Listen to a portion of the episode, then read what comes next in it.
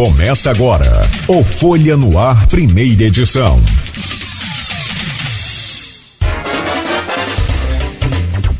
Sexta-feira, dia 10 de junho de 2022. Começa agora pela Folha FM mais um Folha no Ar. Bom, estamos na semana do meio ambiente. O Brasil é visto assim com olhos é, de, de, de, de, todos os outros países, grandes nações né, desenvolvidas, como os Estados Unidos, por exemplo, né, que preferiram a industrialização à preservação, né, e o Brasil é considerado por muitos a, o pulmão né, do planeta e essa coisa toda por, porque boa parte da floresta amazônica está em território brasileiro. É, em outros países também tem a floresta amazônica, mas boa parte, acho que a maior parte dela, se eu não estou enganado, está no território brasileiro. Então, nós temos uma riqueza de fauna, flora espalhadas ainda pelo Brasil, né, muito, muito, muito, muito grande. E para fechar essa semana, então, falando de meio ambiente, eu tenho prazer e honra de receber aqui neste programa o professor Milton Hertal, ele é engenheiro agrônomo, professor do IF. Milton, muito bom dia, seja bem-vindo. Obrigado por ter aceitado nosso convite lá de pronto e espero que a gente faça aqui nesta manhã um bate-papo legal para conscientizar as pessoas que até mesmo aquele, aquela é, pontinha de cigarro que é jogado fora aí na rua, em, nesses é, pontos turísticos e tudo, até aquilo ali prejudica. Aliás, se tiver acesa e se for numa beira de estrada, pode colocar, colocar fogo numa mata inteira, destruir, acabar com tudo. Bom dia, seja bem-vindo, professor. Oi, Cláudio. Bom dia, rapaz. Bom dia a todos os ouvintes que estão acompanhando, nos acompanhando aqui no Folha no Ar. Um prazer muito grande poder vir aqui ao programa e compartilhar com vocês informações sobre o nosso projeto, que é o Projeto Capivara, um projeto criado por alunos do IF Guarulhos, né, desde 2014. E é um prazer muito grande estar com vocês aqui hoje. Prazer nosso, professor. Então a gente começa falando sobre esse projeto Capivara. Eu, eu fui tomar conhecimento com mais detalhe, é aquela coisa, né? É, existem muitos projetos bons espalhados aí por campos, por toda a região, e a gente acaba nesse universo todo de, de bombardeio, de volume de informação gigantesco, e até o próprio Jefferson amanhã estava falando aqui que se você resolver querer ler tudo que é publicado, você vai ficar maluco e não vai conseguir, Exato, literalmente. Né? Mas assim, é, é, não é que seja mais um projeto que a gente tenha ouvido falar, mas a gente sempre ouviu falar do projeto Capivara, Capivara, agora deu aquele estalo, falou, pá, vamos abordar esse projeto Capivara. E aí eu te pergunto, acho que para a gente entender, tem que começar do começo, né? É, e, e, saber como é que surgiu esse projeto. Como é que, quem que criou esse projeto, de onde veio essa ideia, qual a, o início dessa história? Bem, Cláudio, é, o projeto Capivara ele surge com os alunos do curso de Proeja na, em Meio Ambiente, lá do IF de Guarulhos. Então eram quatro alunos, né? O Kleber são os criadores do projeto, né? O Kleber, o Dolmiro, o André e o Marcelo, alunos do curso noturno, tentando terminar o segundo o ensino médio, né? E eles perceberam, como o curso deles era noturno, eles perceberam a necessidade de ter ações práticas né, no, no, no, no curso. Né? Então o curso não tinha essas aulas práticas de campo, coisa e tal. E eles decidiram começar a fazer algumas excursões né, na beira do Rio Paraíba do Sul, no, nos, nos finais de semana. É, acompanharam algumas famílias de capivara que ficavam andando ali pelas margens do Rio Paraíba do Sul, e daí surgiu esse nome de Projeto Capivara. Na verdade, já vamos adiantar isso, né? O projeto Capivara não é um projeto de observação de capivaras ou de monitoramento ou de saber o comportamento desses animais. É como se fosse uma espécie bandeira e o motivo seria esse, né? Essa observação inicial das capivaras na, na beira do rio. Então surgiu o nome Projeto Capivara. Então, esses quatro integrantes criaram o projeto, são membros bastante ativos até hoje do, do projeto, e a partir daí o projeto foi crescendo. Originalmente, o, quem estava à frente com eles era o professor Emerson, Emerson Bittencourt, né? até 2016 ou 17, mais ou menos. E aí eu conheci esses integrantes na sala de aula, né? Eu estava dando aula para eles de, se eu não me engano, era de sistemas de gestão ambiental na, na época, né? E aí o Emerson, ele foi para uma outra unidade do IF e eles me convidaram e eu falei, gente, vamos lá, vamos pegar essa empreitada junto então. E com muita alegria, sabe, Cláudio, que hoje eu sou colaborador do projeto Capivara, a gente faz ações em conjunto, então é bastante gratificante é, trabalhar com essas pessoas, né? E mais gente veio junto comigo, né? Hoje a gente tem uma equipe maior. Você falou do Kleber, o Kleber é, é então vamos falar isso lá, lá para frente, mas ele é super ativo, né? Ele é um cara extremamente ligado, antenado. É, o bom dessa questão ambiental é que você percebe assim, claro, é evidente, eu acho que como todo setor na vida, como todo setor é, na, na, na, na, em qualquer profissão, ele tem aqueles que não são exemplos. Ah, se bem que no meio ambiente é muito raro você não ter aqueles que são exemplos. Como é o caso do Salles. De vez em quando pinga um Salles aí no meio, mas. Pois é, né? A gente tem que aturar isso, né? Vamos falar disso lá na frente. Mas o bom é que quem é ambientalista, quem é realmente defensor e que se dedica ao estudo e à causa, ele não está ali para negociar, ele não está ali para. É o tal do jeitinho brasileiro, né? Então, Com assim, isso, isso, isso, é muito interessante, é muito bom de ver essas pessoas que. Porque tem aquela história do cara que está envolvido e o cara que está comprometido. O cara que está envolvido, ele vai lá, participa e vem embora. O cara que está comprometido, ele está dando a vida por aquilo. Né? É, e hoje você tem essa coisa de ter né, um outro lado da moeda que é um Salles da vida, aí já falamos, mas depois a gente detalha. Depois a gente debate. E eu, eu queria te perguntar assim: o, o projeto Capivara, na verdade, ele, ele surgiu na demanda da, da, da, aula. A capivara você já explicou, mas é um bicho resistente. É um sim, bicho resistente. Sim, resistente. Sim, é a depredação, a, a, a, se reproduz muito rapidamente, muito... mas o problema é que também é muito visado por caça, né? Por caça. Então a destruição das margens do rio, que é o local onde ela vive, nas beiras das lagoas, né? E a caça, né, a procura por esses animais, na verdade, dificilmente a gente consegue ver esse animal agora na beira do rio, né? De vez em quando eu atravesso o rio praticamente todos os dias para ir trabalhar, né? E aí de vez em quando a gente consegue observar umas famílias e rapidamente já junta um monte de gente para ver. Então, mais ou menos a gente já sabe onde as famílias estão porque o pessoal já fica de olho. É, diretamente, di, diretamente o projeto então não, não atende as capivaras em si, não observa as capivaras. Mas indiretamente acaba ajudando, claro Sim, que é não, a, a gente tem bastante imagem de capivara, filmagem de famílias de capivara, uma capivara mãe em banho com os filhotinhos acompanhando, né? Nessas excursões que nós fazemos na, na beira do rio. E aí só para chamar a atenção, uma das coisas que começa a chamar a atenção desses alunos, essa prática foi muito importante, né? Para o aprimoramento deles sobre a causa ambiental deles, né?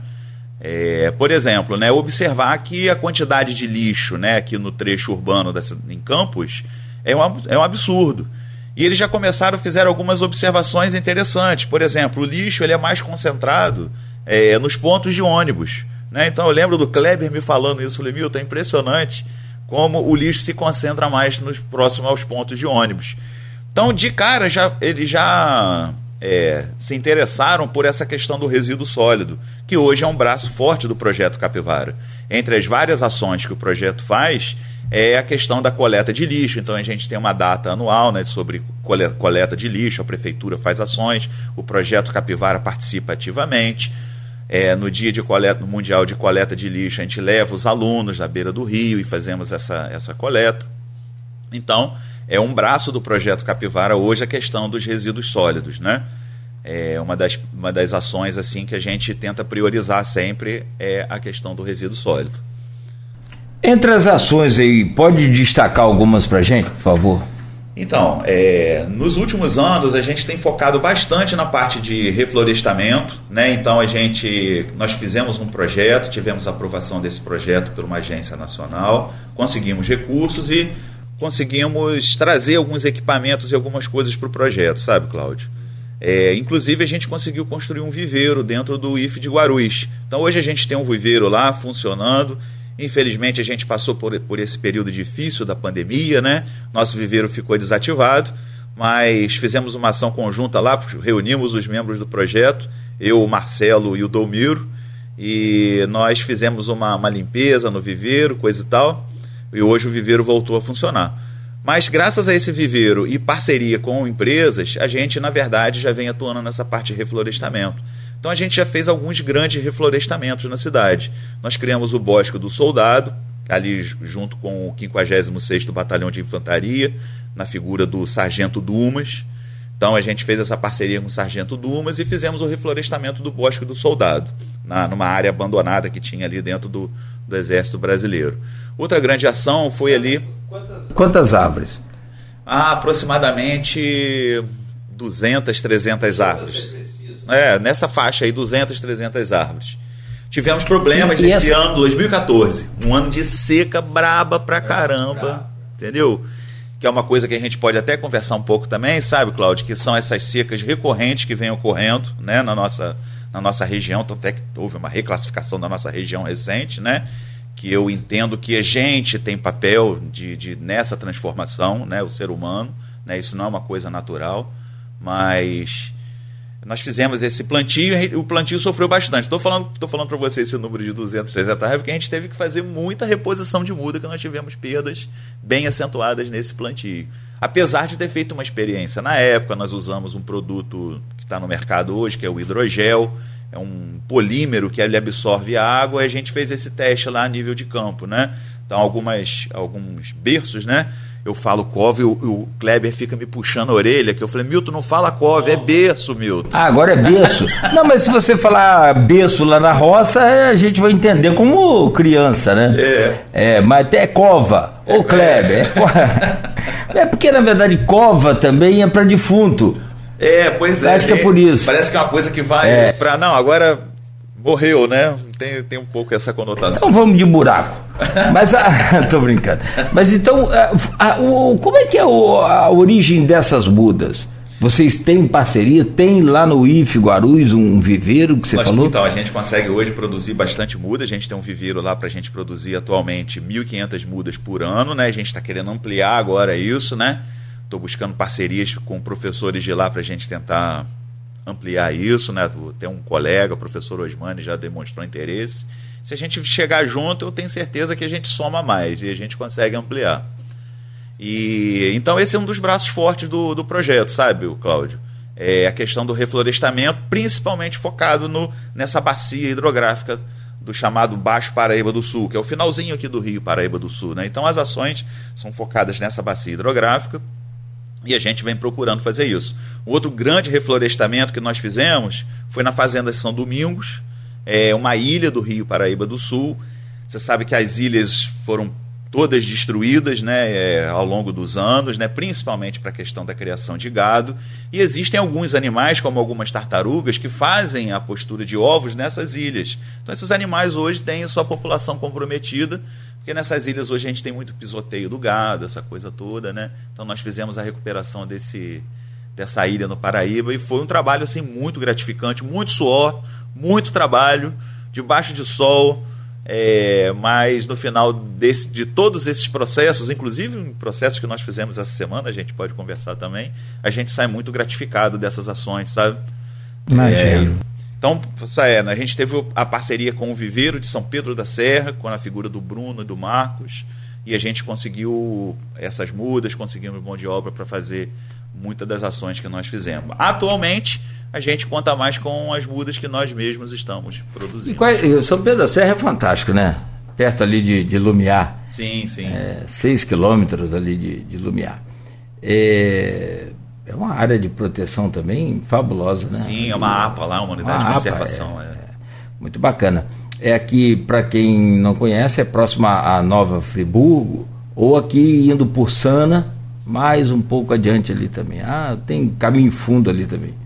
É, e é um local de, de, de, de, turismo que a gente pode falar sobre isso também, conciliar turismo com preservação ambiental, me parece um negócio bem por um lado, um negócio chave, bom, altamente rentável, mas por outro, extremamente prejudicial por conta da educação do ser humano, ou da falta dela, Perfeito. principalmente.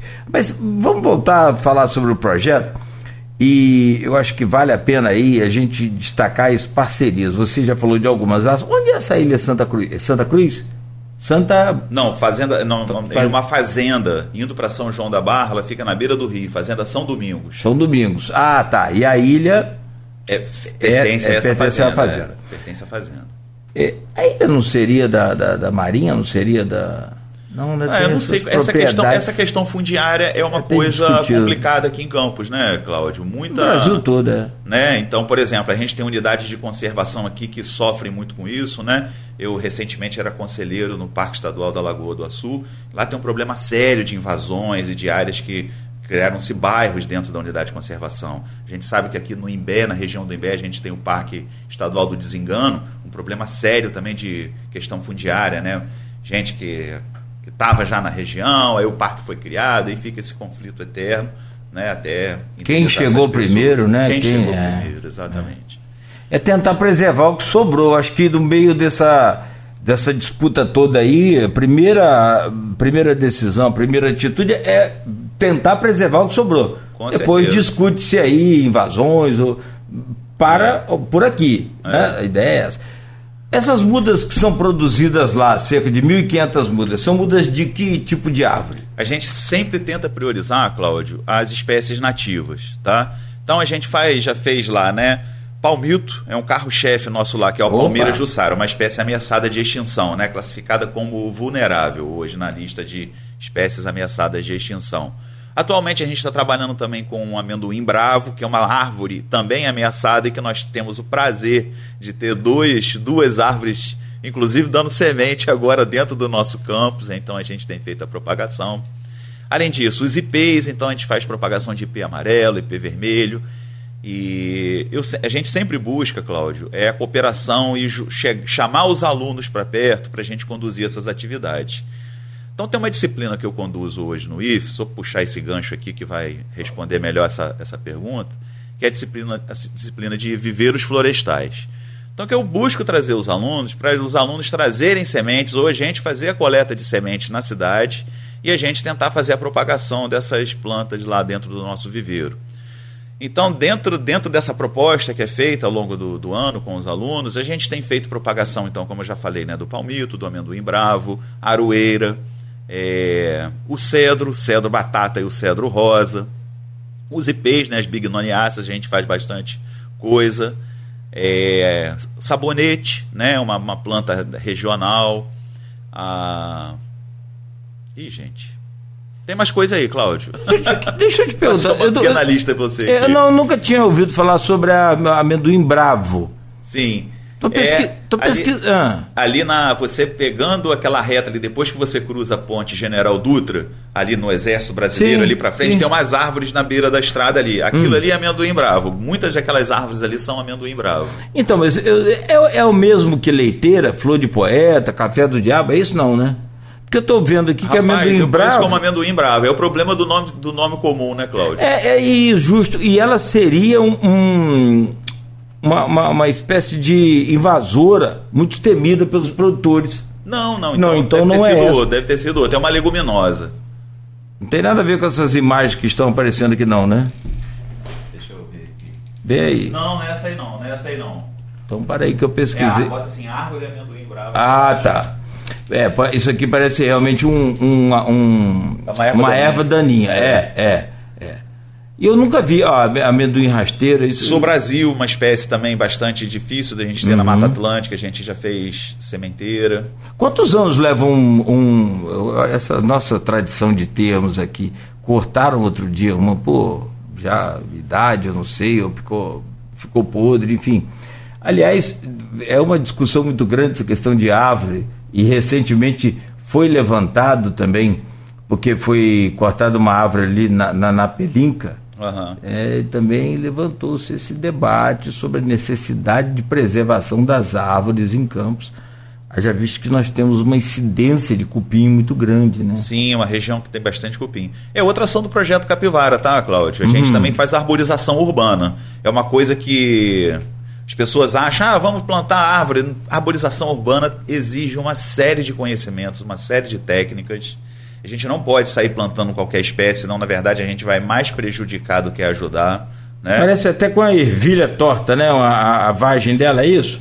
Agora eu achei, eu acho. É ela mesmo, achou aí, Cláudia. É isso ah. aí, é cima aí, é isso aí mesmo. Ela, ela tem a propagação dela pelo vento. O vento bate, ela vai voando e e qual esse amendoim bravo que ele tem alguma finalidade alimentícia ou para ou para indústria ou alguma coisa assim? A madeira é de excelente qualidade, hum. Cláudio. Antigamente se fazia carro de boi com a madeira dele. Oh. Então tem uma madeira de excelente qualidade, pode ser utilizada para construção civil, mas não dá aquelas árvores, né? Você estava falando da Amazônia mais cedo, né? Aquelas árvores com troncos e, uh gigantes, não? Uh Não. Em Alagoas ele é conhecido como sucupira. Qual? Em Alagoas é, ela é ah, é conhecida tá. como sucupira. Agora, é, e aí nessa preservação e nesse plantio de árvores urbanas, teve uma pessoa em Campos, não sei, você está em Campos desde de quando? Eu estou em Campos desde 1997. Você é do? Eu sou de Nova Friburgo. Ah, então. da região serrana aqui do Rio. Eu quero uma muda de palmito depois. Quando Ih, você falou. Rapaz, é o que nós fizemos essa semana, tem. Depois, segue, depois, que você, depois que você falou de São Pedro da Serra, eu me lembrei aqui. No final do ano a gente vai ter bastante. Eu passei um, de uma vez uma Semana Santa lá em São Pedro da Serra. Rapaz, os caras entregando nos restaurantes aquelas. Me lembro também Vila Velha, onde eu morei no Espírito Santo, Marataízes. É, Semana Santa ali na Ponte Seca sempre tem aqueles ramos de, de, de, de, de palmito para vender em natura. Uhum. E aí você vai levar para casa e vai descobrir ali o palmeiro. muito madeiro, muito bom. Agora, é, esse reflorestamento, então, como eu estou falando, esse plantio de árvores urbanas, no governo de, de Arnaldo Viana, e aí eu acho que foi no primeiro, né, que, ele, que ele era. Não, no segundo dele. O, teve o Zacarias Albuquerque Sim, conheço. Você lembra do Zacarias? Sim, com certeza. Rapaz, se você, eu não sei se as pessoas perceberam já isso, mas se você andar pelo centro de Campos, você vai encontrar aqui é, romã, é, manga, o, vai encontrar goiaba, laranja, na 28 de março tem laranja. Eu já vi, já vi tem laranja. Tem limão. É. É, tem, uma, tem a outra também, é, que é nossa, tá aqui, muito, muito costumeira nossa aqui, rapaz, que faz suco, que faz. Papo? Não, essazinha. Acerola. Acerola também tem muita. É... Ah, a gente faz genipapo também, já fizemos propagação de genipapo. Genipapo também é bom. É uma planta bom. nativa, é excelente. Excelente. excelente. É. Enfim, com fome, fome, fome, o cidadão não fica não, que ele tem a sobrevivência ali. Mas esse plantio de árvores frutíferas, ele é muito interessante, muito melhor às vezes do que Então, Cláudio, esse é um tema um pouco controverso, sabe? Por quê? Um dos problemas de você ter árvore frutífera em cidades, né, na arborização urbana, é a depredação. Porque muitas vezes você vê lá uma, uma, uma criança, um grupo, sei lá, alguém que está vendo a manga lá, então muitas vezes essas frutas são tiradas antes do momento correto de serem tirados, hum. e a questão das pessoas estarem jogando pedra, paus, é, subir na árvore e às vezes causam acidentes, né?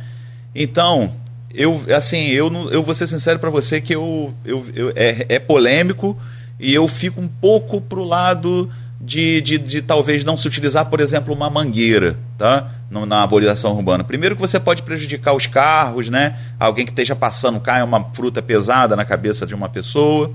E essa questão de depredação, eu me recordo muito bem, meu filho era pequeno, Matheus, e a gente foi passear numa daquelas pracinhas ali do Flamboyant. Eu estava com ele ali no carrinho e de repente, rapaz, começou a voar pau para tudo quanto é canto caiu assim, perto do carrinho da gente, um, um pedaço de pau das crianças tentando derrubar um caju que estava na árvore. Então, assim, especificamente a gente tem esse problema com a questão do uso de plantas frutíferas na, na arborização urbana. Mas eu acho que dependendo do lugar, eu acho que é, é interessante sim, sabe, Cláudio? Se você tem um parque, por exemplo, como o Jardim São Benedito, um parque amplo, né?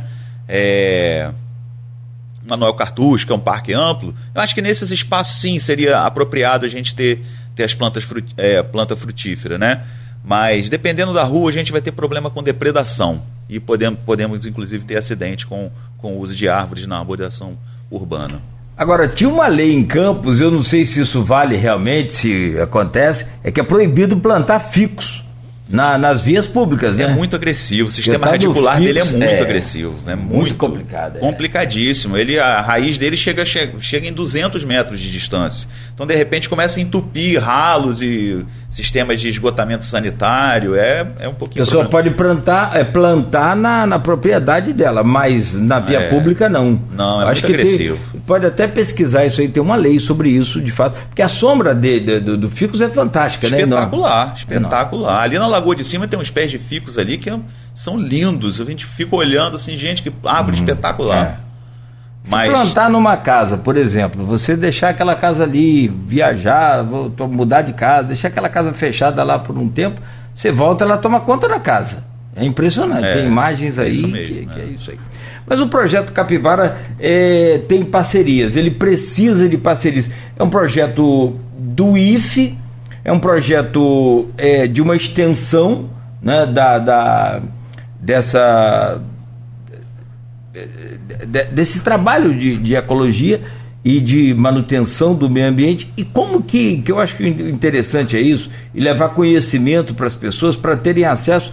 Você sabe que rádio ele é um, um, termômetro muito bacana do, do que as pessoas pensam precisam querem fazer e, e podem fazer uma vez eu teve uma, uma pessoa uma senhora aqui na rádio ainda na, na Continental Beto se lembra ela que de um bairro nobre da cidade, ela veio aqui e perguntou: meu filho, o seu programa, ainda na Rádio AM, né?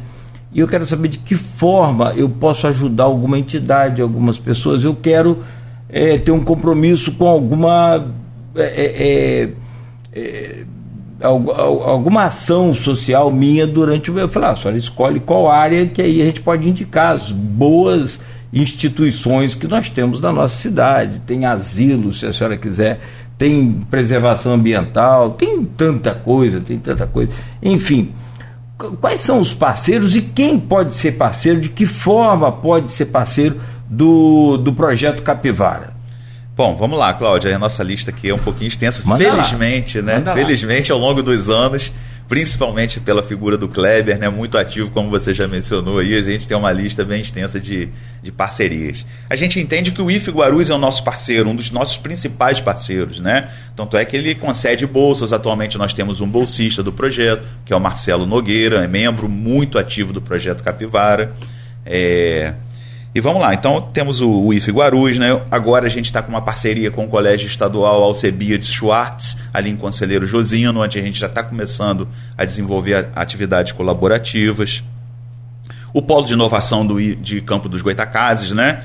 É, é parceiro, a gente já conseguiu mudas também com o Polo de Inovação, o Leandro conseguiu uma mudas para a gente, para a gente poder fazer plantio. O Rotary Club é um parceiro já bastante antigo de campos. Lions Club, lá no Bosque do Soldado, nós fizemos essa atividade em colaboração com o Lions Club de Campos. A empresa Águas do Paraíba. Aqui eu estou listando empresas que já tiveram muita ação, que a gente já teve ação colaborativa bastante forte no passado, não necessariamente hoje seria tão forte. A pandemia bagunçou tudo, né, Cláudio? É. Bagunçou muita coisa. Então, a Águas do Paraíba, Instituto Selva de Preservação Ambiental, a ONG Orquestrando a Vida, nós fizemos plantio de árvores lá dentro da ONG. É, o Exército Brasileiro, como eu já mencionei, né? a Igreja Católica Santuário do Perpétuo Socorro, a gente criou um bosque da Nossa Senhora Aparecida, fizemos uma ação no dia 12 de outubro, se eu não me engano foi 2019, e aí a gente da Santa saiu de lá, veio aqui para o Cais da Lapa, foi bem, bastante emocionante é, a ONG Econzol, o Grupo Escoteiro do Mar. A gente to, praticamente todos os anos, antes da pandemia, a gente tinha uma atividade com o Grupo Escoteiros do Mar em São João da Barra. A Prefeitura Municipal de Conceição de Macabu, principalmente a garra do, do nosso colega Ronald, né? Então ele está lá à frente há muito tempo, eu gosto demais do Ronald, então graças a ele a gente tem essa parceria consolidada com a Prefeitura de Campos, né? E atualmente. De Campos não, de Campos. De, de, é, Ronald, Ronald Areias. Ah, que você falou de Conceição. Não, e temos aqui também agora, ah, recentemente, tá. a parceria com a, com a, Prefeitura de Conceição ah, legal, de legal. Macabu. O Kleber está atuando lá, agora é servidor da prefeitura, né? Então a gente está somando ah, as se a prefeitura de lá não ajudar, o Kleber destitui o prefeito. Kleber, então... eu não então- conheço o Kleber, não, tá? Eu só Pra Você tem ideia, só alguns, algumas mensagens de WhatsApp eu já fiquei empolgado com, com, com a efervescência dele com relação ao. Ao, ao, ao longo dos anos a gente conseguiu estabelecer essas legal. parcerias e é legal. muito legal fazer essas ações conjuntas com esses grupos, com essas pessoas. É Vocês trabalham muito no sentido de, de replantio, de reflorestamento, ou tem outras ações como conscientização? Rapaz, a hora está voando. Não para. Eu acho que eu vou, eu vou deixar essa pergunta de gancho para o próximo bloco. Nós temos demandas aí enormes né, de preservação ambiental. É, de preservação, é, é, uma parte que a gente fala um pouco, mas a gente pode falar mais, mas sobretudo é, de é, educação ambiental. É, como é que é esse trabalho que vocês fazem no sentido de é, prevenir a degradação? Você citou ponto de ônibus como um do, do dos, dos, locais onde se encontra o maior número de. o maior volume de lixo sólido. E você pode perceber que as pessoas têm esse hábito de achar que a rua é um verdadeiro lixão, né? Uhum. Tanto pelo. Verdade. É, tem gente que. Infelizmente. É impressionante, cara. Eu confesso a você que é, tudo na vida, assim, a gente aprende, aprende quando novo, aprende quando velho. Quando você quer aprender, aprende sempre. É, e aí eu acredito assim, não precisa de estar só na universidade, na, nos grandes, claro que é lá que está a efervescência, está é, tá o, o, o, fervor dessa educação, mas é através da mídia, através de hoje redes sociais do bem que fazem esse trabalho aí de, de educação. Mas depois que eu aprendi com um amigo do Espírito Santo, ele falou, Nogueira, você joga lixo na. Falei, ah, não, vou guardar lixo no carro. Ele falou, é, no carro. Porque aquelas sacolinhas que são doadas no, no trânsito, naquelas campanhas para você colocar no sim, câmbio sim. de marcha ali, elas na verdade precisam ser reestudadas no, do que diz respeito a tamanho. E agora os carros novos já estão saindo até sem câmbio só com um botãozinho, né? Então tem que ver isso aí com essa mudança toda. E elas, na verdade, são mesmo para conscientizar que você não deve jogar o lixo na rua. Porque eh, se você tomar uma água mineral é, de meio litro, já encheu a sacolinha. Se for colocar. E, é? e basta a gente sair de carro, andar meio, 10 minutos, você vai ver uns três jogando coisa pela janela, né? É esse que é o problema, é isso que eu, que eu queria falar e deixar uma pegada para o próximo bloco. É, por que, que as pessoas não tomam é, e aí você entra no meu carro agora, eu não tenho vergonha nenhuma. Pode entrar, rainha da Inglaterra. Meu carro é uma sujeira doida. É, não é? É. é da corda. É, não, mas sabe o que, que é? Eu prefiro assim, ah, não que eu seja pouco, não. É que eu não fico limpando o carro todo dia. Passa uma semana, chega o final de semana, eu cato tudo mas tem ali garrafa de água, tem papel de supermercado, aquelas coisinhas que você compra, tá tudo no chão, mas na rua não. Tá concentrado dentro do seu carro, em algum tá. momento você vai dar jeito. Né? Depois eu quero falar sobre isso. É, e aí você chega a casa e, e tira. Agora, por que, que as pessoas abrem a janela do, dos carros para jogar lixo na rua, dos ônibus, e dos ônibus também, não estou falando aqui que isso eu estou falando de todas as classes sociais. Isso é questão de educação. Pobre ou rico não quer dizer nada. É questão de educação. Vamos falar sobre, sobre essa questão aí, dessa conscientização no próximo bloco. E se você acha viável campanhas educacionais ou punições severas, como existem aí em países como a Inglaterra, que se você jogar um chiclete né, na praça, um, depois de, uma goma de chiclete na praça, você é imediatamente multado. São 7 horas e 50 minutos. Nesta semana de meio ambiente, a semana de preservação ambiental, nós estamos conversando aqui no programa Folha no Ar com o Milton Hertal, que é engenheiro agrônomo e professor de engenharia da sustentabilidade ambiental do IF Guarulhos. Voltamos em instantes. Tem aqui o João Siqueira, que é do Cidenf, nosso querido João Siqueira, é veterinário e tantas outras coisas. Meu, meu amigo querido Henrique da Hora está aqui também, é, aproveitando aqui e deixando as suas perguntas aqui. tem ainda o Mário Filho, tem o Maurício, tem o pessoal todo que está aqui acompanhando a gente, que a gente agradece o carinho né, e registra aqui a audiência. O programa de hoje está falando sobre meio ambiente com o professor Milton Hertal, engenheiro agrônomo e professor de engenharia da sustentabilidade ambiental no IFE Guarulhos. Professor, dedicamos um bloco inteiro aqui para o projeto Capivara mas acredito ainda que um programa seria pouco para o projeto. Falta falar muita coisa, então a gente segue falando um pouquinho mais sobre o projeto Capivara e depois a gente declina para outros assuntos da área ambiental. Tem perguntas aqui no grupo, inclusive da Silvana, que é jornalista lá de Bom Jesus, grupo de WhatsApp do blog Opiniões, do Aloysio Abreu Barbosa, e deste programa Folha no Ar. É, tem também do nosso querido, acho que um, um dos ícones aí, né, é, da, da nossa. É, desse meio ambiental que é o, o professor Arthur Sofiati, Aristide Sofiati, antigamente, mas ele resolveu trocar agora de nome. rico pode tudo, né? Ele ri quando eu falo assim. Mas tem pergunta Uma dele honra, também. pergunta dele, é. nossa. Já assisti palestras dele, já conversei com ele. É um ambientalista bastante ativo na nossa região, né? É. É, fez um trabalho brilhante na área de recursos hídricos, então. Eu sempre digo aqui, eu tive o privilégio, tenho o privilégio de viver na mesma época do Sofiati. Isso é muito, muito, muito, muito, muito bom, muito bom. A gente no passado perdeu muita coisa boa, grandes homens aí, grandes mulheres da nossa sociedade que fizeram muito por nós. Nós não tivemos aquela oportunidade de viver com a Benta Pereira, com a, ah, mas nós temos felicidade com, né? é. com o ícone, por exemplo, como o Sofiati. E o bom é que a gente não precisa de puxar saco ninguém. O cara é bom e é uma, uma né? Uma referência para nós referência, aqui na, na nossa dúvida. região, com certeza. Sem dúvida, sem dúvida. Então, é, nesse momento em que a gente fala do projeto Capivara, a gente trocava aqui algumas ideias internamente, mas você reclamava, Cláudio, não deu tempo de falar dos colaboradores do projeto. Por favor, fique à vontade, não, não vamos esquecer o nome do, do, do, do, elenco, do time, né? Porque senão a gente não ganha sozinho, né? É, não, o projeto Capivara, quem compõe hoje ele atualmente, que é mais ativo, muita gente já entrou, já saiu, mas ainda continua, né? Com o Kleber, os criadores, o Kleber, o Domiro, o Marcelo e o André, né? Que sempre participam das atividades. E hoje a gente tem alguns integrantes, assim, bastante ativos também que é a Janaína, né, aluna da Engenharia Ambiental, uma colaboradora bastante ativa.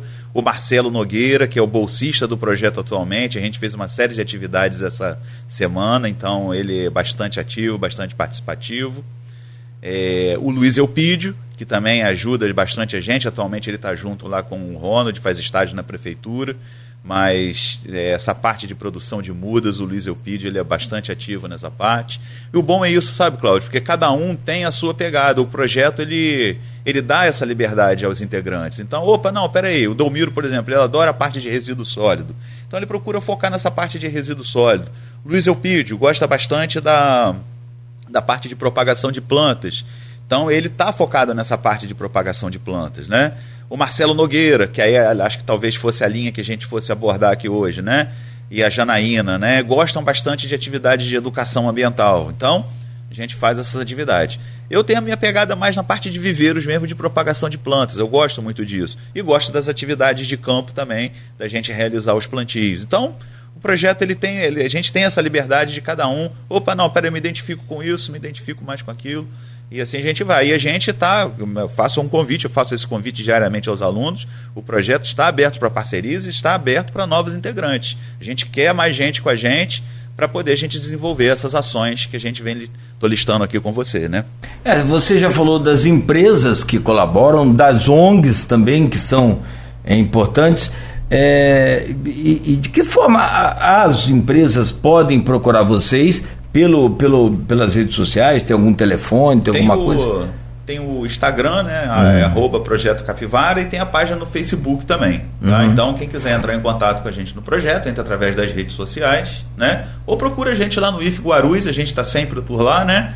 Para a gente poder bater um papo, conversar um pouco e é, A gente tem uma ficha de inscrição, quem quiser fazer parte do projeto se inscreve, né?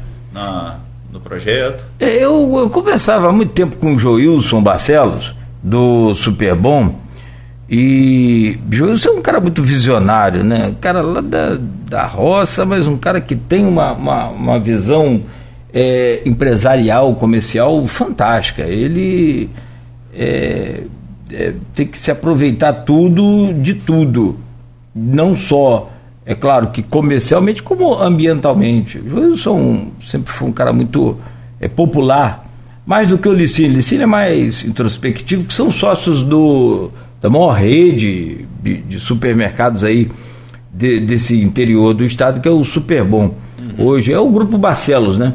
É, e o Joelson falava, Claudinho, eu, eu, Claudinho, Claudinho, eu preciso de um projeto é, para aproveitar todo o meu resíduo sólido e também o, o, o, o esse o, o, que não é sólido é o de alimentos é, que sobram para poder não só preservação ambiental que é uma consequência é, é fantástica mas sobretudo comercializar isso aí. E ele estava desenvolvendo aquilo, ele estava projetando aquilo para criação até de animais, com ração dessas uhum. coisas.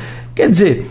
É, é, imagina é, que a quantidade de resíduo que ele gera deve ser enorme, né, Cláudio? Você imagina lá a quantidade de saco que ele abre é. para espalhar aquelas mercadorias que vêm. Um, é. Sei lá, um, o café vem numa embalagem com 10 pacotinhos. Você tem que abrir, né, espalhar os pacotinhos nas prateleiras. Quantas sacolas daquelas separa por dia? Né? E por aí vai, é. por aí vai.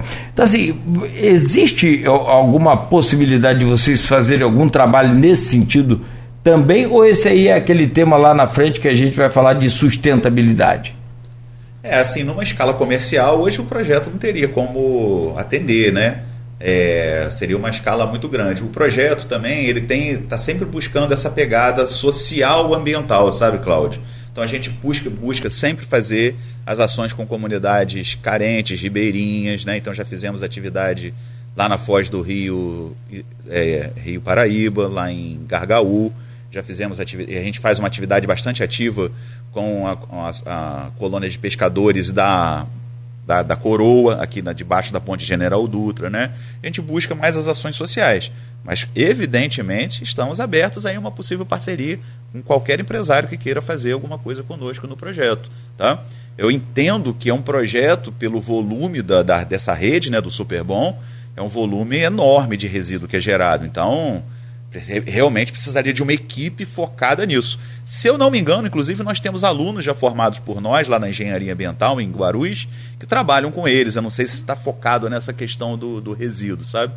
Mas estamos abertos aí para a gente poder fazer alguma atividade colaborativa junto, tá? É, no projeto hoje, o único que recebe alguma coisa de, de valor é o bolsista Marcelo. Todos os outros são bolsistas voluntários e fazem ações voluntárias, tá? Isso eu falei para as empresas e para a sociedade de forma geral, porque às vezes eu não tenho dinheiro para colaborar com o projeto, para manter lá o seu viveiro de mudas, é, mas eu tenho tempo para ser um, um, um colaborador de mão de obra, para cuidar do seu viveiro, para ajudar a plantar as, a, as mudas, então no berço e não uhum. na cova, não no buraco como ela na roça. Enfim, é, eu também posso dedicar esse tempo, eu posso. Você, ou, ou, o IF só aceita se for aluno, se for integrante não, da equipe? Não, o projeto Capivara está aberto para a comunidade externa também, com certeza. Não precisa ser necessariamente aluno do IF Guarulhos. Lá de, internamente, obviamente, a gente acaba falando muito do projeto né, para os alunos, debatendo as ações do projeto, né? Mas por exemplo, Cláudio, uma das ações que a gente desenvolve desde o ano passado é a, criação de um bosque no Asilo do Carmo. Então a gente já tem um bosque lá formado e a gente vem tentando ao longo do tempo é, replantar aquelas mudas que não foram bem. E estava falando esses dias, para mim foi uma das ações assim mais emocionantes que eu fiz no projeto Capivara, porque o dia que nós fomos lá fizemos um plantio. Já tinha feito um plantio e a gente fez um segundo plantio. E estar ali no lado dos idosos, os idosos acompanhando aquela atividade, A atividade envolveria também os idosos irem lá, regar as plantas, estar ali em contato com a natureza, né?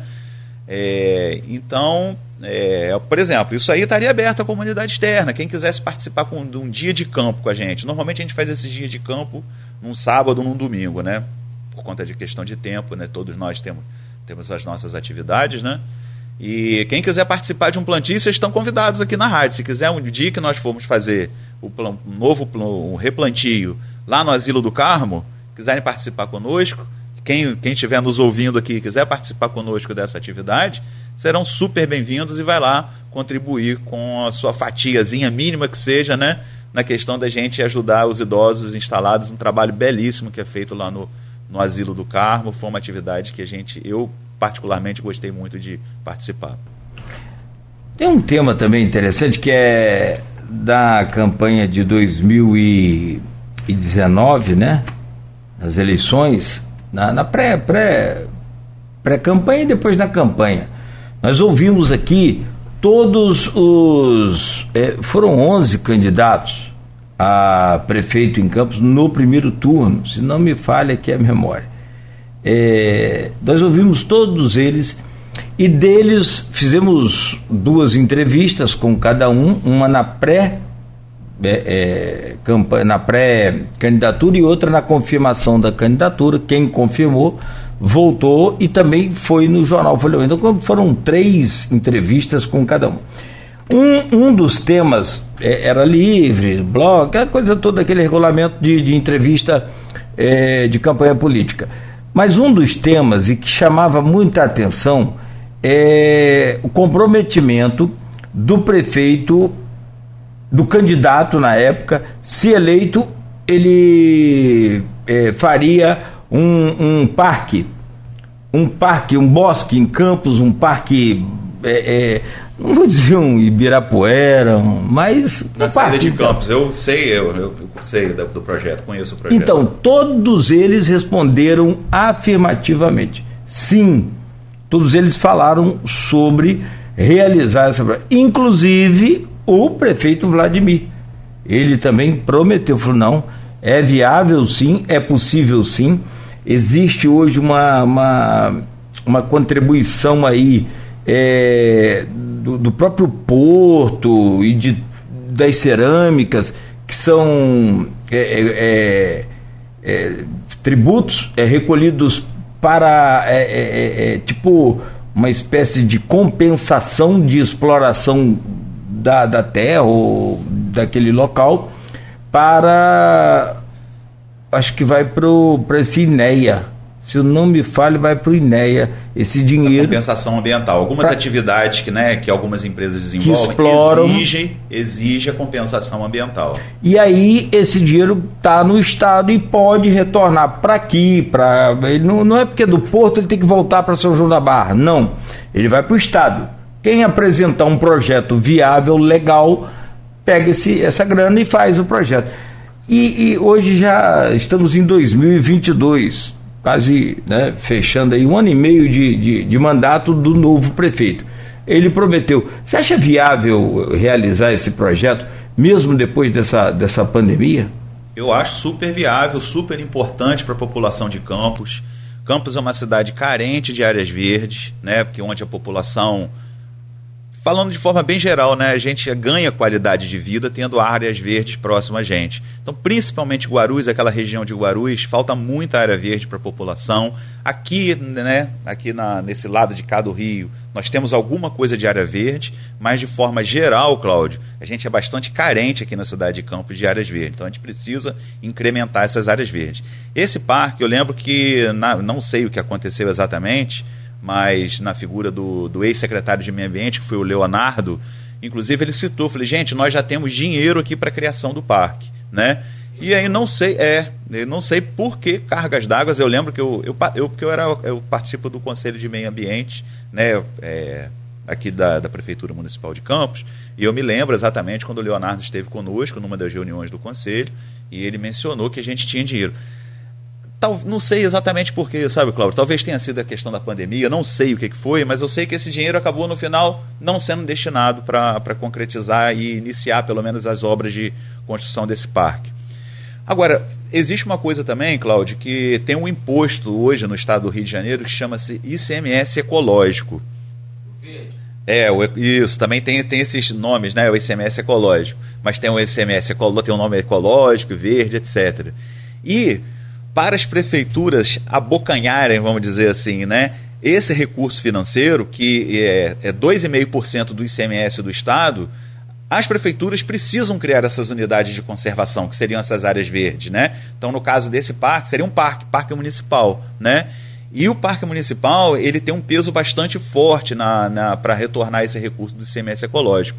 Então, na verdade, é de interesse da prefeitura cria, a criação desses parques, não só da prefeitura de Campos, qualquer prefeitura do estado do Rio de Janeiro, dos 92 municípios, é importante a criação de unidades de conservação, que é um dos, do, dos elementos que compõem esse, essa, essa ICMS ecológico, né?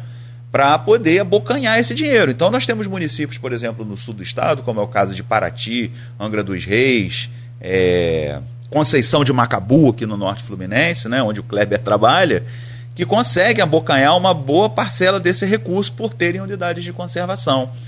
Campos não é o pior, mas também não é o melhor. Então, a gente deveria realmente criar esse parque, assim, no sentido amplo, Vamos criar qualidade de vida para a nossa população, criar um espaço de lazer para a população campista, mas também pela questão de atrair recurso financeiro do ICMS ecológico. E como você mencionou, as parcerias com empresas que precisam fazer a compensação ambiental é uma outra forma de viabilizar o recurso para a construção desse parque, porque não é só cercar, né, Cláudio?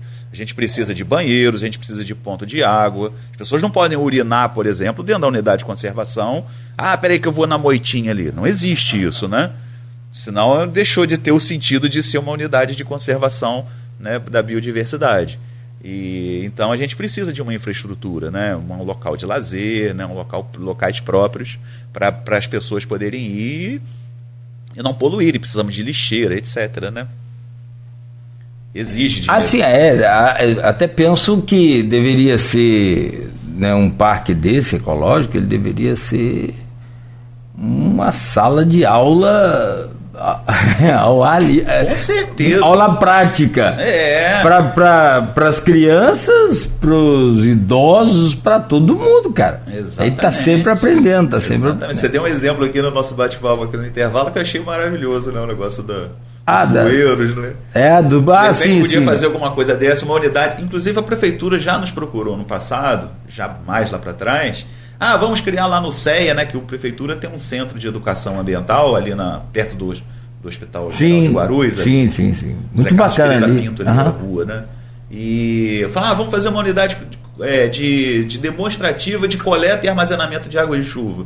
A ideia era perfeita, mas também, por falta de recurso, eu não sei porquê, a ideia não se concretizou. Porque se fala muito de coleta de água de chuva, né, Cláudio? É. Mas, assim, pô, cadê a, isso sendo utilizado para fazer o que você acabou de falar, o que o Projeto Capivara faz, que é a educação ambiental? As pessoas verem, opa, peraí, aqui tem que ter um registro, aqui tem que ter isso, aqui tem que ter aquilo. As pessoas verem isso. E esses locais públicos, né, no caso aí da prefeitura, seriam ótimos locais para a gente poder fazer é, é, essas atividades de educação ambiental, né, com alguma coisa demonstrativa nesse sentido. A, ideia que eu, que eu passei para ele aqui não é uma coisa fantástica de outro mundo, não, porque eu não sou, mas é, é, é, assim, naquela época do rompimento lá das barragens em Minas Gerais, agora recentemente em Brumadinho, aquela tragédia toda, aquela loucura, né, em que a gente perdeu ali várias, várias pessoas, né, quase, acho que mais de 290, sei lá, aquilo, o número, número altíssimo, né? altíssimo. É. E a, a minha ideia é assim, aí tinha um exemplo na internet que havia uma contenção de rompimento de barragem e uma outra área onde tinha barragem sem as contenções. Uma o que acontecia, que é o que a gente sabe em Brumadinho, e a outra o que acontece né, quando tem os, o, a, a aquelas é, é, contenções. Aí eu tive a ideia, eu falei, poxa, podia fazer uma campanha, não sei se em, em, em vídeo ou em maquete, é, eu acho maquete muito mais legal para você levar, muito mais bacana, para você levar nos colégios e com as criancinhas, já lá desde o começo, mostrando a elas como que seria um, um, um, um bairro com os bueiros entupidos pelo lixo que a gente joga.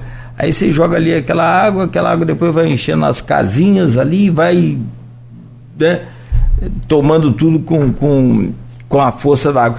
E é justamente o que acontece hoje. Claro que a preservação, a manutenção desses bueiros é muito falha também. A prefeitura sim, sim. deixa a desejar muito nisso. Com certeza. Né? Sim. Aqui do lado do batalhão, por exemplo, onde eu passo, vamos falar da onde a gente vive, que é mais fácil o exemplo, que é prático. O João Guimarães com Formosa. Amigo, se chover um pouquinho a mais, ali você não passa, né? Alaga tudo. Mas assim, quando, quando a água baixa, é como se você estivesse andando sobre um lixão. Então aquele lixo não foi a, a, a parar ali à toa. Foi a gente que jogou. Quando passou de carro, quando passou a pé, ou foi morador, ou foi. Exatamente. Né? Então, exatamente. Acho que essa campanha é, é, é, mudar esse pessoal assim que já comete. Rapaz, tem caso aqui em Guarulhos ali, na Orla 1. Guarulhos é a Orla 1 e lá de cá a Orla 2. Rapaz, ali próximo, Jardim Carioca, prefeitura limpando ali, acertando, que aquilo ficou muito abandonado, ficou muito ruim aquilo ali, no governo passado também. É, houve uma, uma crise muito grande depois de 2014, e aí né, os cofres públicos tiveram aí uma queda na arrecadação dos royalties significativo, que a gente já está calejado de falar, mas aquilo ali, daí a pouco a, a prefeitura acabava de limpar cara com um caminhão, cara, despejando lixo ali no meio do asfalto e na ciclovia da Ola 1. É, eu só acredito se prender. Acho que nem multar é o cara, tem que prender o cara, apreender o veículo e prender o cara. É muita cara de pau. A gente vê isso em tudo quanto é campo. É da minha casa a mesma coisa. Você mora onde? Em qual bairro? Salo Branco. Solo Branco. é, hum. Parque Califórnia. Tem uma hum. rua ali que os carroceiros chegam. Não é só carroceiro, não, é carro de empresa. Eu já vi situações, Cláudio, do, do carro da empresa, tem a logomarca da empresa nas laterais do carro. Eles botam um saco plástico na porta para cobrir o nome da empresa e puxa o resíduo no meio da rua. É muita cara de pau. Mas a gente tem esse problema sério a... do resíduo sólido aí na, na cidade. Na, e a, tem, eu vou ficar citando exemplo aqui, mas tem aquele. Até entrevistamos o secretário de postura outro dia. Cara, já era para ter obrigado a, a, fechar aquele terreno há muitos anos. Na Ricardo Quitete com prolongamento da Formosa. Aquele terrenão que você vai no sentido turf, jockey. Uhum tem um terreno na esquina ali para você sair lá na 28. Você pega Ricardo sei, que sei. tem. Aquele terreno da esquina ali, você limpa agora, 8 e 26 da manhã, começa a limpar meio-dia, limpinho, arrumadinho, que a prefeitura vai lá, volta 4 horas da tarde para você ver. Tem sofá, tem geladeira velha, tem o diabo a quatro lá que o pessoal joga. Não tem jeito, cara. Então, tá na cultura desse pessoal que joga lixo, multando, é multa. O projeto Capivara ajuda nisso, a gente faz educação ambiental. É, faz essas ações. Eu acredito sim na educação. Acho que a educação é o caminho para. Acho, não tenho certeza. Certeza. Mas a gente só passou a usar cinto de segurança depois que a gente começou a ser multado. Ou, ou eu estou errado. Infelizmente, o ser humano. É, eu acho que para todas as regras que nós criamos na sociedade, a gente realmente tem que ter o um mecanismo punitivo.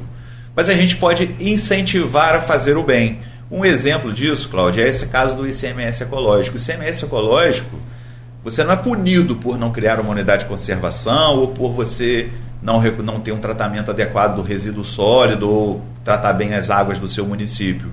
É um incentivo. Se você faz isso, você recebe uma parcela desse dinheiro. Se você não faz, você não recebe.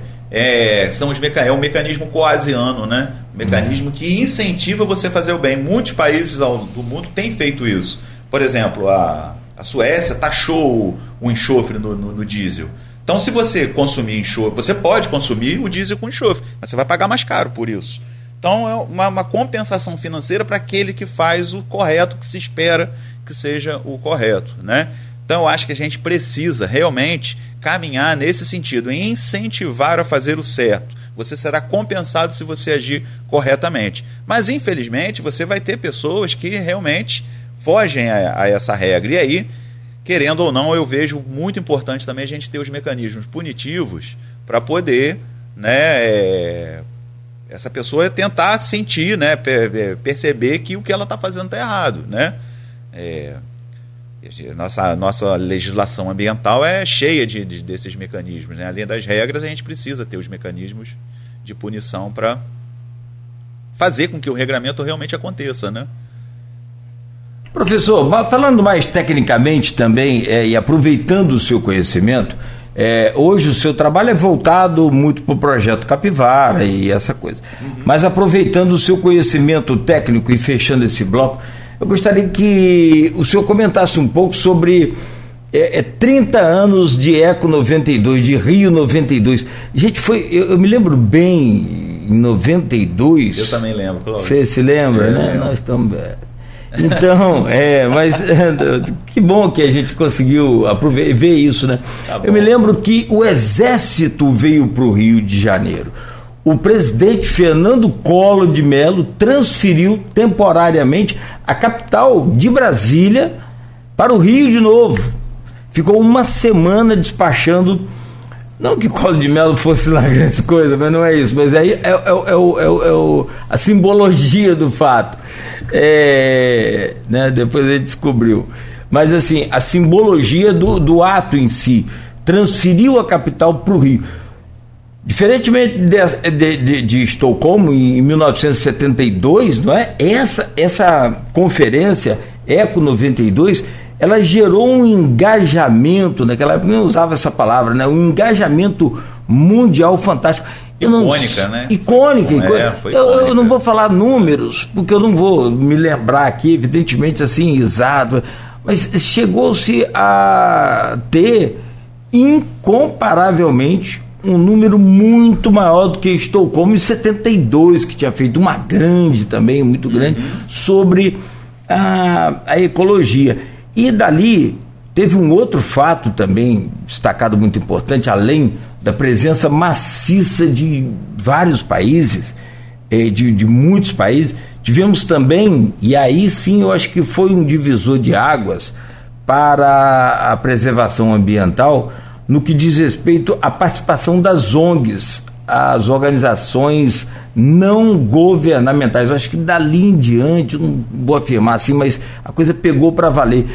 Nesses 30 anos, inclusive duas agendas foram bem significativas. Uma delas foi a, a acho que foi a Agenda 21, né? Foi a é, uma das consequências da Rio 92 foram criar essas agendas, né? Então a gente Isso. teve uma Agenda 21 global e depois começaram os países a criarem suas próprias Agenda 21. O que que mudou de lá para cá? Então, é como a gente estava falando, você mencionou muito bem, né? Uma, foi uma conferência icônica, né? A gente pode dizer assim que do ápice dessa, dessa consciência global sobre a questão ambiental realmente foi a Rio Eco 92, foi uma reunião muito marcante para todo o mundo, né? E o que ficou de, assim, de bastante claro nessa reunião, Cláudio, foi a questão da gente apontar o dedo para os políticos. Os políticos são responsáveis pelo cuidado ambiental, né? Então isso foi uma das consequências importantes da, da Rio Eco 92, né? E a partir dali surgiram outras conferências igualmente importantes. Uma da que a gente ouve falar todos os anos é a Conferência das Partes, né? As COPs, né? Então todo ano acontece. A gente teve aí você falando, né, o que, que aconteceu de lá para cá? De lá para cá eu vou, eu vou dar duas visões, sabe, Cláudio? A visão da, é, escrita, né, por, por pessoas ligadas à área desse movimento ambientalista. Todo mundo fala o seguinte: olha, há muita expectativa nessas reuniões e, na verdade, o que se, o que se concretiza é muito pouco. Isso é realmente é verdade, sabe, Cláudio? Minha visão é, a gente está debatendo mais a questão ambiental. Então, a sociedade, de uma forma geral, inclusive nos países subdesenvolvidos, hoje em dia discutem mais a questão ambiental, né? Você vê que essa consciência é crescente na nossa sociedade. A gente vê isso aqui no Brasil acontecendo. Então, re realmente, a gente esse debate ele cada vez mais presente na nossa sociedade. Basta ver que no, quando a gente observa no, na nossa cidade aqui em Campos, né? É, novos mercados surgindo, a gente vê que tem um setorzinho de orgânico. Se existe o setor é porque tem esse consumo, ou seja, é um público focado nesse tipo de consumo, de sustentável, de um alimento sustentável, etc. Então a minha visão é que realmente a gente evoluiu da Rio Eco 92 para cá e a gente ampliou muito e vem ampliando muito esse debate. Mas quando a gente pega o resultado final e as conclusões dessas reuniões mais importantes da Rio Eco 92 para cá, eu vou dar um destaque, por exemplo, numa conferência que foi também icônica, que foi a COP15 em Copenhague. Inclusive os chefes de estados estavam lá. O Lula foi na, COP, na COP15. É, havia uma expectativa muito grande, porque saiu o, o, o Bush e entrou o Obama. Então, entrando o Obama, e o Obama falou muito na sua campanha sobre essa agenda verde, essa coisa e tal. Então, havia uma expectativa muito grande. Eu falei, poxa, agora os Estados Unidos vai abraçar a questão ambiental, porque sempre foi um problema. É o país mais poluidor do mundo. Hoje em dia a China chega aí perto dos Estados Unidos como um dos grandes poluentes no mundo. Mas os Estados Unidos, por exemplo, não assinou o Tratado de Kyoto, que era um tratado de diminuir emissões atmosféricas, né? Então, falei, poxa, mudou o governo lá nos Estados Unidos, chegou o Obama. Então havia uma expectativa enorme para que muita coisa fosse mudar a partir daquela reunião. De fato, o que, que aconteceu? Pouco ou quase nada. Entendeu? Então a gente vê essas reuniões, as COPs, né, sendo debatidas anualmente, são criadas metas e é, ah não, peraí, vamos empurrar isso para 2030, que a gente vê isso. Não, vamos empurrar para 2020. Aí depois chega em 2020, na, na, na, segunda década, não, agora vamos empurrar isso para 2030. Vamos ver se em dois, na década de 30 a gente tem algumas coisas. Então me, me parece que eu, eu tô falando, falei para vocês que da minha visão eu tenho esses avanços, mas na prática dessas reuniões os avanços assim são sempre freados, sabe? E normalmente essa questão ambiental é muito freada por crises econômicas. Onde teve a crise econômica lá de 2009, 2010, né? Que é lá no, nos Estados Unidos, a agenda ambiental vai cai, a agenda ambiental cai. Agora a gente teve o problema da Covid, que gerou um problema social e econômico, a agenda ambiental também declina, né? É, você vê, depois você mencionou a reunião de Estocolmo, também icônica, né? É, houve um avanço muito grande com a, com a reunião de Estocolmo, né?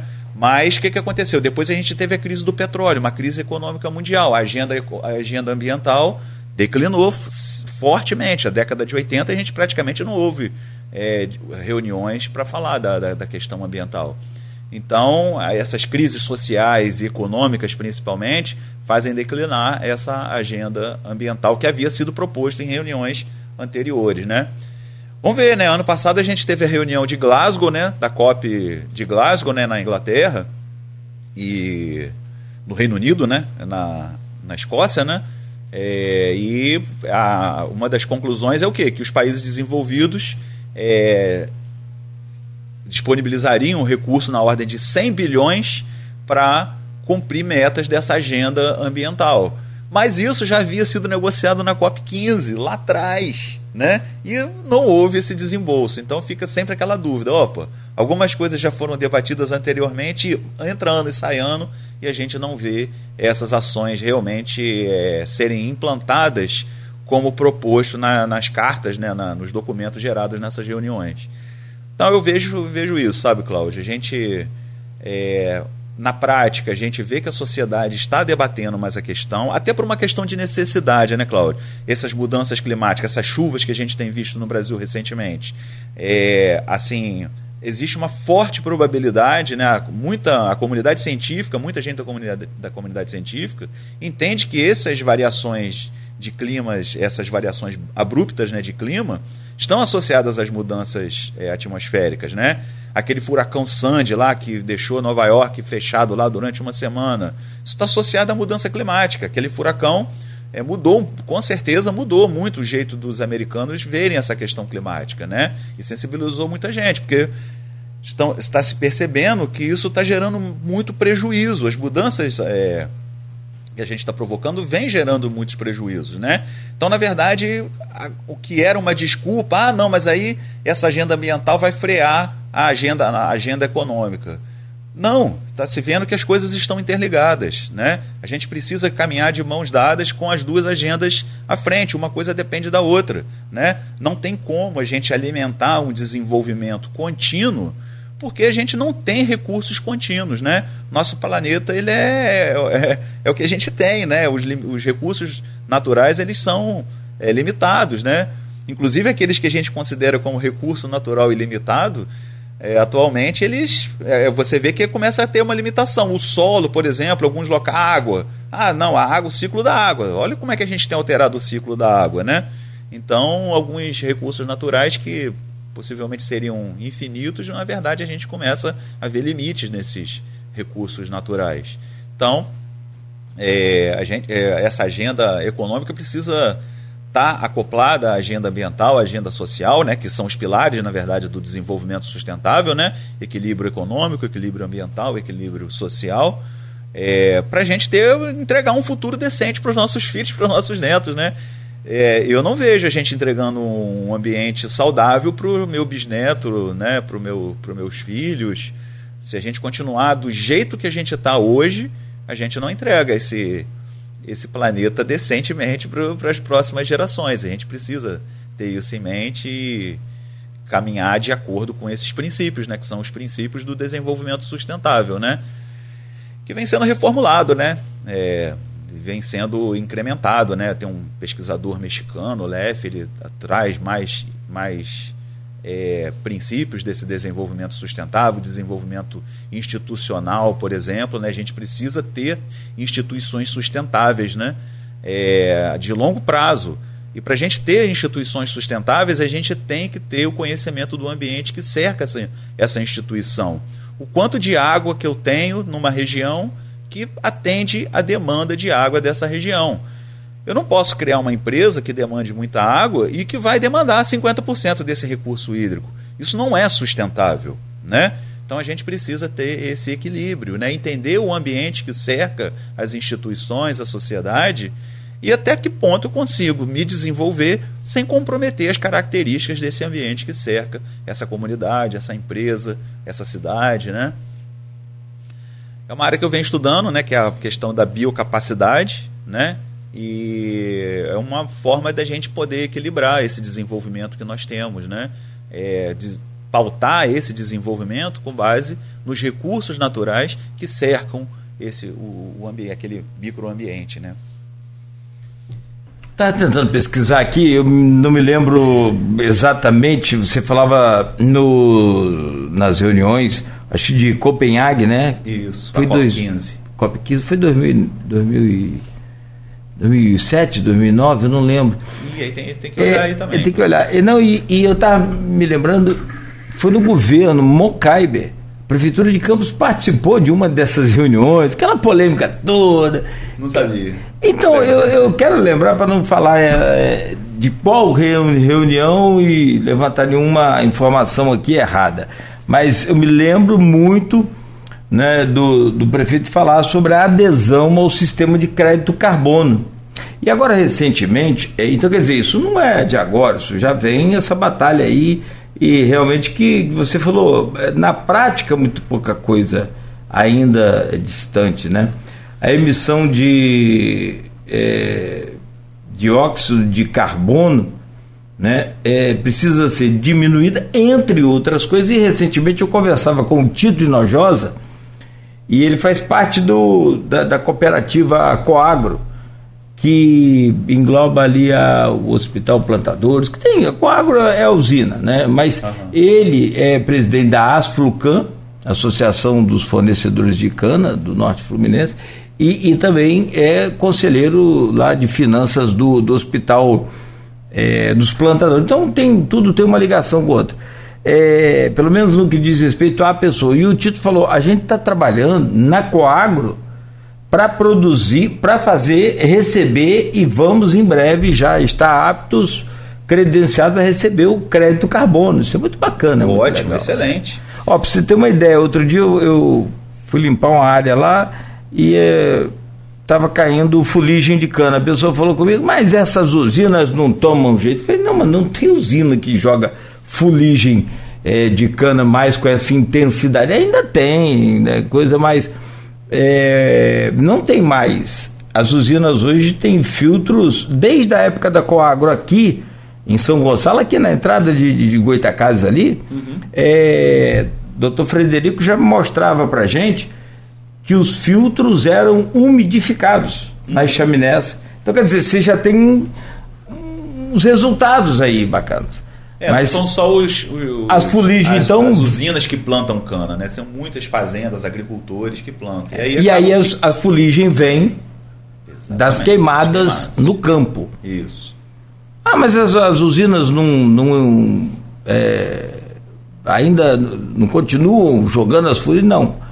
Ou se passa pelo filtro, é muito, muito, muito pouco. O Ministério Público acompanha isso de perto. Existe aí uma, um, um prazo que já findou né, para é queimada. É uma prática incorreta, né?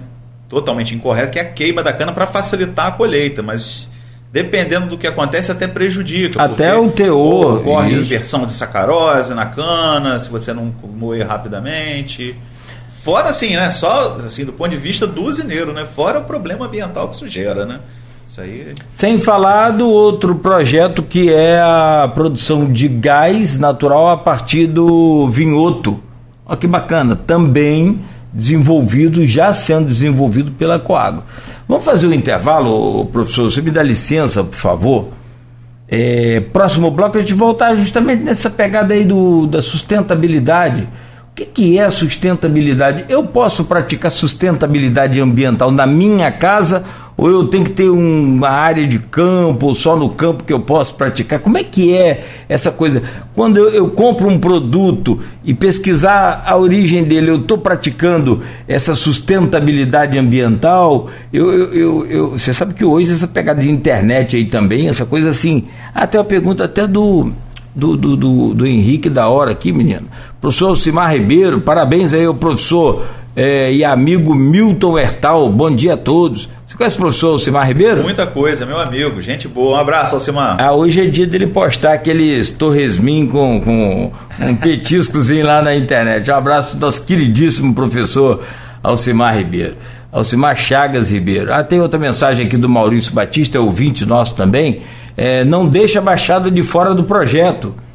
É, tem alguma, alguma ação lá? Goitacazes está com várias áreas para receber esse projeto. Tem alguma ué, ação? Vamos embora, ué. Vão entrar em contato conosco. Né, entra lá no Instagram do, do projeto, manda uma mensagem para gente, a gente pode começar a debater e conversar sobre uma ação conjunta. Maurício, é projeto. O nome do projeto é. O, a, projeto qual? Capivara. É, Cap... Lá no Instagram, acho que é arroba Projeto Capivara. Tá. Vou achar aqui também durante o intervalo, a gente posta até aí para vocês acompanharem lá. Eu acho que é muito legal o projeto. Já sigo também, é muito bacana. São 8h45, voltamos então em instantes com o professor Milton Hertal, engenheiro agrônomo e professor de engenharia da sustentabilidade ambiental no IF Guarulhos, fechando aí essa semana do meio ambiente. Mas isso, a questão de semana, a questão do dia da, da, da, da comemoração de qualquer é, é, é, é, situação é um, na verdade, um alerta, um, momento de campanha, de divulgação, de conscientização. Não quer dizer que semana que vem a gente está liberado aí, que pode fazer a farra do lixo, não. Vamos conscientizar e a partir de cada semana dessa, a partir de cada desse, cada dia desse, né, transformar aí essa, é, essa comunidade nossa é, com qualidade de vida, claro. Quem registra aqui um abraço também é o Eduardo Shimoda. Ele parabeniza aqui o senhor, professor, no Face. É, parabéns, professor Milton, excelente pesquisador, ambientalista de referência na região. Fica... Forte, forte abraço aí, professor Shimoda. E Shimoda é, ele foi, ele foi assim fundamental e é fundamental sempre, mas no que diz respeito às estatísticas que você me lembrou muito bem, a gente falava muito dele aqui, é, o Aloysio Abreu Barbosa, que é titular dessa bancada do, do, do jornal Folha da Manhã, a gente falava muito nele aqui naqueles momentos daquelas ondas da Covid-19, ele, ele acompanhava e controlava é, estatisticamente os dados sim, aqui de sim. Campos, né? Ele é outro ele, também fera. Sim, acompanhou os modelos né, que eram utilizados, trouxe esses modelos estatísticos para serem utilizados aqui em Campos e com certeza, graças ao trabalho do Shimoda, muita decisão importante foi tomada aí para para controlar a Covid na região e para a gente poder tomar decisão aí se abre leito, se fecha leito, Trabalho sim, brilhante que o professor sim, Shimoda sim. desenvolveu. Obrigado, Shimoda. É, o que a gente tem que fazer hoje é agradecer. E, a ele e a todos, né, profissionais. Meu caro é, Milton Hertal, tem uma, uma pergunta aqui, tá, do meu querido é, professor também, presidente lá da Tec Campus Incubadora, e ele diz que ó, nesse debate de meio ambiente, o que é essa tal de pegada ecológica? E tem mais duas perguntas aqui do grupo. Uma, eu acabei pulando, que é da Silvana, me perdoe, Silvana, mas é, a, a, sua, a sua pergunta é pertinente e foi sobre a, a Exatamente, eu acho que eu usei ela até e nem falei que era você. Milton, o que mudou desde a Eco 92? Teve ah, avanço, sim. positivos ou negativos após 30 anos. Né, nós já abordamos o assunto, mas o registro, a pergunta da Silvana. E tem uma outra pergunta do grupo, antes de a gente falar de sustentabilidade ainda, é Aristide Sofiati, nosso querido professor Aristide, ele diz aqui, mas na verdade é Arthur Sofiati, né? Ele trocou o nome lá, ele explicou isso por conta do, do irmão, né? É. Não sei, eu não sei. Ele já contou isso aqui, eu falei que rico pode trocar o nome, não tem esse negócio não. Ah, então, eu sou mas... colega do filho dele, o Gustavo, trabalha comigo lá no IF de Guarulhos. Sofiati, é. isso. O Sofiati é, é ímpar. É, as prefeituras de Campos e de outros municípios do norte noroeste fluminense estão sintonizados com as exigências dos novos tempos ou defasadas em relação a eles? Aí como é que a gente começa aqui, Cláudio? A gente foi primeiro do Henrique. Não, fica por causa do Sofiati, depois a gente fala do Henrique. É, é então, a das prefeituras, né? Isso. Ah, então, é, é, eu fiz um levantamento recente sobre unidades de conservação. Eu vou, eu vou responder focando num tema que eu acabei me aprofundando recentemente, Cláudio, é, o professor Sofiati que são as unidades de conservação. Então a gente fez um levantamento e a gente viu que tem muitas prefeituras aqui no, no principalmente no noroeste, norte também, tá? Mas principalmente no noroeste que na verdade não tem unidade de conservação. Então, e o que, que acontece? Né? Pelo, justamente por não terem essas unidades de conservação né, no, no território do, dos municípios, é, eles deixam de receber esse recurso do ICMS ecológico. Então, assim, eu estou percebendo que está ocorrendo essa mobilização dos municípios para poder se enquadrar nessa, nessa, né, nesses, nesses quesitos né, para poderem receber recurso do ICMS ecológico. É, esse, esse recurso está associado principalmente a áreas protegidas, também tem uma parte da, dos recursos que estão associados aos recursos aos resíduos sólidos e uma parte aos, aos efluentes né, e, e recursos hídricos. Né? Então, se a prefeitura agir dentro dessas, dessas três itens, né, ela começa a abocanhar mais recursos. Então, as prefeituras estão percebendo que elas, na verdade, estão ficando fora desse recurso. Então, estão começando a se mobilizar nesse sentido. É, eu fiz um trabalho recentemente né, com a Laís, né, uma aluna nossa lá da Engenharia Ambiental, e a gente usou um modelo de tomada de decisão, por exemplo, né, para definir qual local do município de Itaocara que não tem unidade de conservação deveria, poder, deveria priorizar para montar a sua primeira unidade de conservação. E isso parece que está acontecendo hoje no município de Talcara. Então, os municípios vêm se mobilizando para tentar abocanhar esse recurso do CMS ecológico, mas também por uma questão legal, né? A gente tem a lei dos resíduos sólidos lá de 2010, a lei 13.000 é, 2.305, né? do, dos resíduos sólidos, né, feita pelo governo Lula, né? Agora a gente tem uma legislação recente sobre a, os efluentes, né, o esgotamento sanitário, né, feito aqui pelo, pelo Bolsonaro. Então, na verdade, há uma necessidade legal das prefeituras se adequarem. Evidentemente, a gente está atrasado, tem muitos municípios atrasados nesse sentido, principalmente os municípios né, que não têm tanto recurso, né, ainda não tem uma, uma economia muito sólida, né? E, mas a gente precisa, basta a gente andar nesses municípios, né? Eu, eu sei disso, né? Existem muitos desses municípios que sequer coletam e tratam esgoto, por exemplo. Então, na verdade, a agenda está bastante atrasada, a gente tem muito a caminhar para melhorar isso aí, né? É, resíduo sólido, a gente, de lá para cá, desde a legislação, a gente conseguiu resolver um pouquinho a situação. Os lixões nas regiões diminuíram, né? Mas, quer dizer, na verdade estão lá ainda os lixões, mas o lixo pelo menos hoje deixa de chegar em, em alguns desses municípios. Exemplo, né, São Fidélis, Itaperuna, né? E vem sendo, é, esse lixo tem sido destinado a aterros sanitários. Esperamos né, que agora com essa legislação sobre esgotamento sanitário, né, é, a gente também tem avanços aí na, nos próximos anos no sentido de coletar, tratar esgoto, né, e não a gente simplesmente fazer o que a maioria faz, jogar seu esgoto dentro dos, dos do rio Itabapuana, falar aqui dos principais rios da região, né?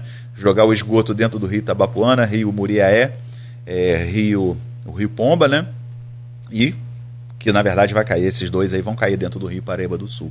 Então a gente tem bastante coisa a ser feita aí no futuro próximo. Mas se for falar em questão de esgoto, nós vamos ficar aqui uma semana é impressionante é, você ver o trabalho, por exemplo, da Asflucan hoje, porque o INEA é inerte.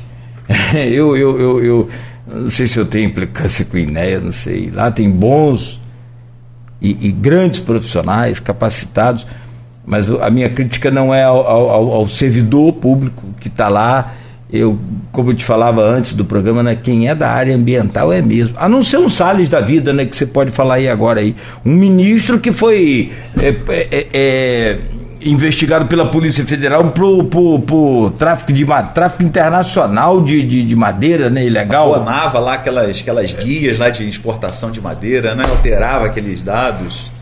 É, foi uma catástrofe, né? O, no, realmente o governo atual, na parte ambiental, é uma catástrofe, né? É, as escolhas foram muito mal feitas, me parece que realmente foram pessoas colocadas nessas pastas para realmente flexibilizar uma questão que é urgente no nosso país, né? A gente precisa cuidar do meio ambiente. Esse discurso de que, ah, que foi o discurso adotado por esse governo, né? Vamos sim respeitar o meio ambiente desde que isso não afete o desenvolvimento econômico a gente está nessa, nessa crise ambiental que a gente vive hoje justamente por um desenvolvimento econômico catastrófico, né? que não respeitou limites. Né? É, então, na verdade, a gente precisa andar, como a gente falou no início, né, Cláudio? A gente tem que estar de mãos dadas. É o ambiental junto com o social junto com o econômico. Essa essa ideia, né, esse discurso de que se não atrapalhar o econômico não, não é sustentável, né? Você estava falando da gente falar um pouquinho de sustentabilidade, não, não é sustentável para a nossa sociedade, né? Então, e esse ministro Salles foi uma catástrofe para a gente, né? É, na verdade, foi aquela coisa, aquele primeiro escândalo, né? Deixa, vamos passar, passando um boi, passa uma boiada.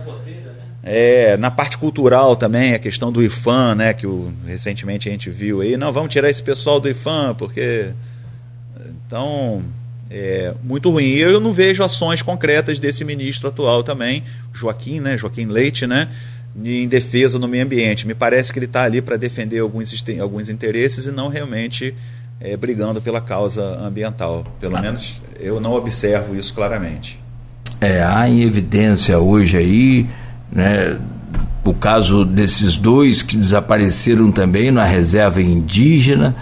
É, coisa não anda muito bem no, no Brasil ultimamente. Nunca foi lá essa maravilha toda, né? Mas. É... Me parece que esses dois aí também ultrapassaram uma linha muito perigosa, né? Mas estavam autorizados, tá? É. Estavam autorizados. É... Eu quero não, só tipo assim, uma linha perigosa sim, sim, são sim. pessoas a, perigosas. A área, lá, a área né? onde eles foram, onde eles entraram é de extrema, extremo risco e sim. de permanente confronto. Sim. Né? Oh, os conflitos ali no, no local onde esse indigenista e, e também esse jornalista sumiram, ele é, é, é, permanente. Me parece que vão, vai virar casos é, icônicos também, como foi o caso da Dorothy, né? Com sim, certeza sim, vão, vai, vai ser aquela Chico Mendes, essas coisas, né? Deram a vida por uma causa, me parece. Bom, é. estou falando uma coisa aqui que. É, vamos é, aguardar. Vamos aguardar. Vamos aguardar, né? Mas, Mas tem já, para quem não está acompanhando o caso, é o município de Atalaia do Norte, onde o indigenista brasileiro Bruno Araújo Pereira e o jornalista britânico já tem protesto na, na, na, na, na região lá da onde ele mora. Dom Philips desapareceram. Fica localizado no extremo oeste é, do Amazonas, num lugar remoto de selva amazônica, marcado por conflitos ligados a invasões em terras indígenas, tráfico de drogas, está ali Bolívia, né? Desmatamento e garimpo ilegal. É um barril de pólvora aquilo lá. Mas não justifica. Os estados tem, tem, precisa estar tá lá, né? É. Justo. Agora me parece que a Força Nacional foi liberada pelo ministro para acompanhar o caso. Acho muito demorado, não sei. Também achei. Bom, mas já são nove e cinco e programa assim com, com um tema é, rico como é e, e caro como essa questão de, de, de, de ambiental é, é, sempre passa muito rápido. Eu queria pegar a pergunta do Henrique da Hora que ele fala sobre essa pegada ecológica, e você desse uma, uma, uma explanada para a gente na questão de sustentabilidade ambiental. O que, que é, de fato, a prática da sustentabilidade? Ou essa coisa é só mais aquela bonitona que vai lá para aquele papel, ilustre assina, beleza, mas não, não vem para a realidade? É, então, Cláudio, é, inicialmente, né, só para falar que muitas vezes a gente vê né, a sustentabilidade. Quando a gente vê a palavra sustentabilidade, a gente associa isso a uma baleia pulando nos oceanos, uma floresta, um miquinho pulando de uma árvore para outra. Na verdade, é uma palavra que ela tem, ela é mais ampla, né? Ela começa a ser utilizada lá por historiadores para falar de, de, civilizações antigas, né? É, depois ela entra dentro da ecologia para falar de, de, de é, para ser utilizada como sustentabilidade ecossistêmica de um ambiente protegido. E agora, mais recentemente, a gente vem utilizando ela para essas questões ambientais. Então, assim, só para deixar claro que a palavra sustentabilidade ela não se remete diretamente à questão ambiental. Então é por isso que a gente precisa usar essa depois nós que tipo de sustentabilidade a gente está falando? É a sustentabilidade da engenharia? É a sustentabilidade do, do jornalismo? É sustent... então na verdade é uma palavra mais ampla né? E recentemente é, há uma, uma, certa confusão de se você vai falar de sustentabilidade parece que é meio ambiente. Não quando for a sustentabilidade aplicada às ciências ambientais é a sustentabilidade ambiental né? E aí o Henrique fez a pergunta dele ele sabe que eu trabalho com esse conteúdo nas minhas disciplinas lá no SAEG, né? E, na verdade, o que, que seria a pegada ecológica? A pegada ecológica ela surge também como consequência da Rio Eco 92, que vem essa coisa né, de opa, precisamos diminuir emissões, aí todo aquele alerta do aquecimento global, aquela coisa toda no final dos anos 80, início do, do, da década de 90, né, in, in, muito debatido por todos nós, os alertas surgindo, né? E aí, dois pesquisadores, eles, né, o, o, é, o Rees e o Walker Angel, eles propõem esse indicador. É como se fosse um indicador de sustentabilidade, sabe, Cláudio? Então, assim, como que a gente sabe se um país ele está num nível é, sustentável do ponto de vista ambiental ou insustentável do ponto de vista ambiental? Então, eles criam esse indicador, né, inicialmente apenas para avaliar questões de emissões de carbono, tá? E hoje, é, e aí ele faz uma contabilidade ambiental em cima de emissões de carbono, considerando o que se consome de luz, considerando o que você consome de água, considerando o que você consome de combustível fóssil, faz um somatório de todos esses consumos que você faz, né, que você come na sua alimentação e é, pega toda essa contabilidade e gera num único indicador, né? Então é como se fosse um indicador de PIB, por exemplo. PIB é um indicador, mas na verdade você tem várias coisas incidindo para formar esse indicador PIB, né? É, e é a mesma coisa no, na pegada ecológica, só que é um indicador de sustentabilidade. Existem algumas dezenas de indicadores de sustentabilidade hoje no mundo que são utilizados, mas o mais frequentemente utilizado e que está mais acoplado a essa a questão da sustentabilidade ambiental é a pegada ecológica. Então a pegada ecológica ela vem sendo utilizada por países aí do mundo inteiro para avaliar o nível de sustentabilidade de uma sociedade, né? Então a gente vê, de vez em quando eu assisto a CNN Internacional, eles têm propagandas lá na TV sobre pegada ecológica e tal. Aqui no Brasil, de vez em quando, agora estão surgindo algumas campanhas publicitárias também usando a pegada ecológica. Mas é como se a gente. Como a gente é um indicador. É um indicador para saber se a gente, opa, estamos bem ou estamos mal no quesito de sustentabilidade ambiental. Mas existem outros indicadores, tá? Mas é assim, o, é, é mais fácil a conversa sobre a pegada ecológica porque é um indicador utilizado mundialmente. E a partir desse conceito da pegada ecológica, é, surgem outros conceitos. Aí outros pesquisadores vieram trazendo outros conceitos, né? Então, por exemplo, existe a pegada hídrica, que é focada na questão da, da, sustentabilidade do uso dos recursos hídricos, a pegada elétrica, sustentabilidade do setor energético, sustentabilidade, é, a pegada alimentar. Então, você tem um conjunto, uma família de pegadas hoje.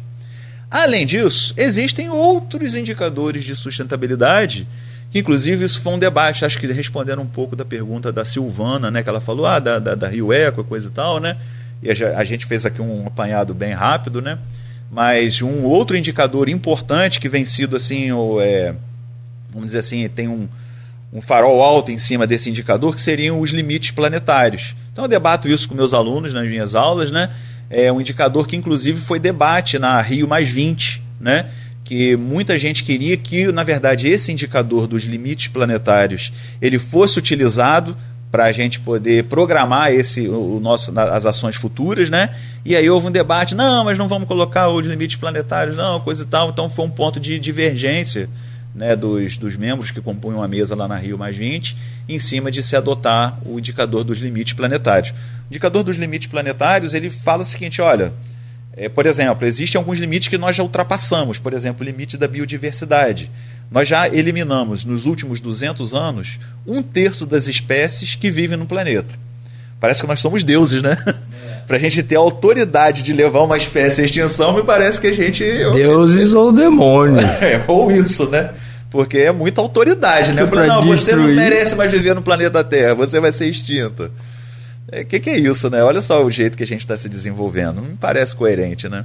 É só na, na restrição da pandemia com os, o, o período lockdown, aquela coisa toda, começamos a ver aí o surgimento de espécies que estavam é, é, não é, extintas, mas desaparecidas. Sim. Você não conseguia ver mais algumas espécies. E aí teve casos no mundo todo, né? De, sim, sim, verdade. De aparecimento, né? Não, não surgiu do nada, mas quer dizer, é, a, a força da natureza é gigante. Verdade. Mas a maldade do homem parece, né? Exatamente. Aí, só para concluir a pergunta do professor Henrique, né? Então, é, o pegada ecológica é um indicador de sustentabilidade e, é, vamos dizer assim, ele ele equaliza, né? Então, quando se fala, opa, a sua pegada ecológica é de tanto, eu falei, Ih, caramba. E no final ele te dá uma contabilidade assim, opa, se você manter a sua pegada, você precisa de 1,7 planetas Terra.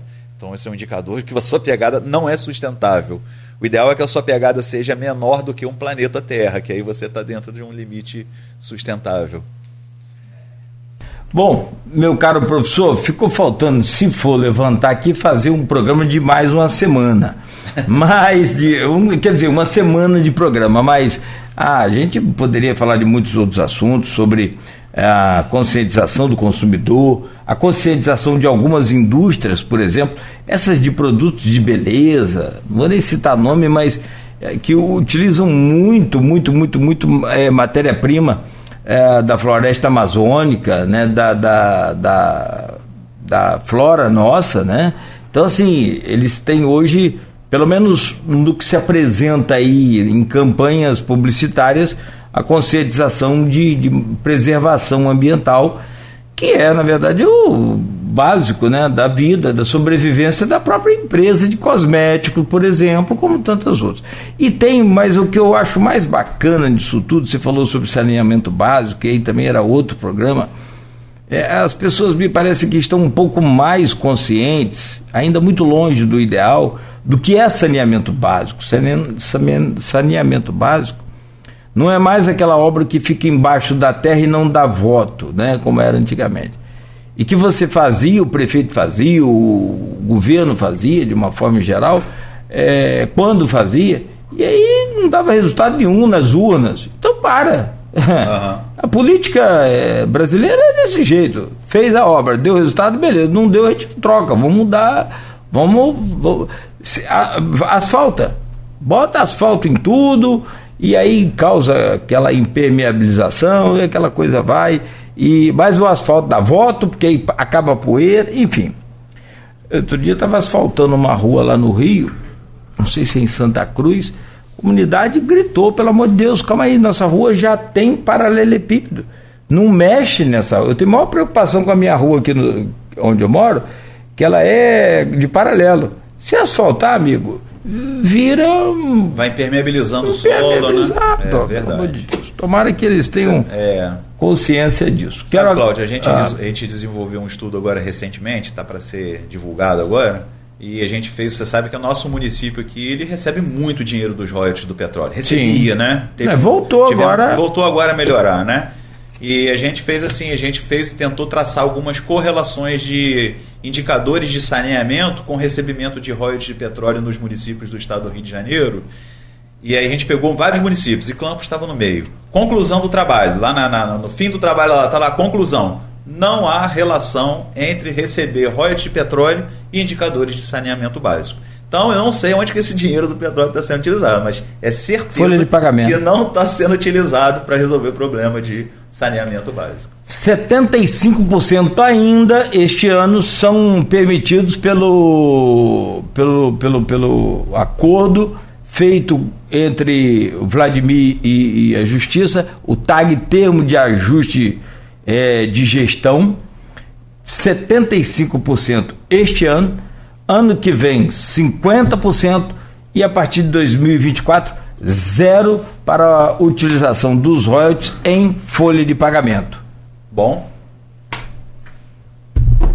Vamos torcer para que seja realmente tempo suficiente para a prefeitura encontrar um substituto para essa arrecadação aí e não parar tudo também, porque não adianta ter o dinheiro né, e não pagar os servidores e não fazer obra e não, né? É, indo para a folha de pagamento acaba virando também distribuição de renda, né? Não teria problema, mas a gente tem muitas demandas. Mas a lei, a lei né? não permite, é isso pois aí que é, Nós temos muitas demandas. Muitas demandas. Então, bora encontrar a solução. 9 e 16. Meu querido Milton Hertal, engenheiro agrônomo e professor de engenharia da sustentabilidade ambiental no IF Guarulhos, muito obrigado pela sua visita, pela sua presença, muito obrigado pela sua entrevista. Um bom final de semana. Nos, nos veremos lá no show do, do Zé Ramalho. Eu quero ir, eu vou. Se Deus quiser. É, obrigado pela, pelo convite, obrigado pela receptividade de vocês aqui, Cláudio. Foi muito bacana poder conversar com vocês aqui e né, falar sobre o projeto Capivara, né, das ações do projeto Capivara e convidar quem quiser participar conosco das ações, quem quiser se filiar ao projeto estar com a gente nas ações, tá? Que o projeto está aberto à participação de todos. Valeu, amigo. Um abraço ao Kleber, extensivo aí a todos que você registrou aqui. E ao nosso querido professor Henrique também, está sempre atento, sempre acompanhando a gente, a todos que nos acompanharam. Um abraço, Henrique. Henrique é fera, e ao Kleber também. Kleber está lá Kleber. acompanhando. Bom, e a partir de segunda-feira de volta com o Folha no Ar.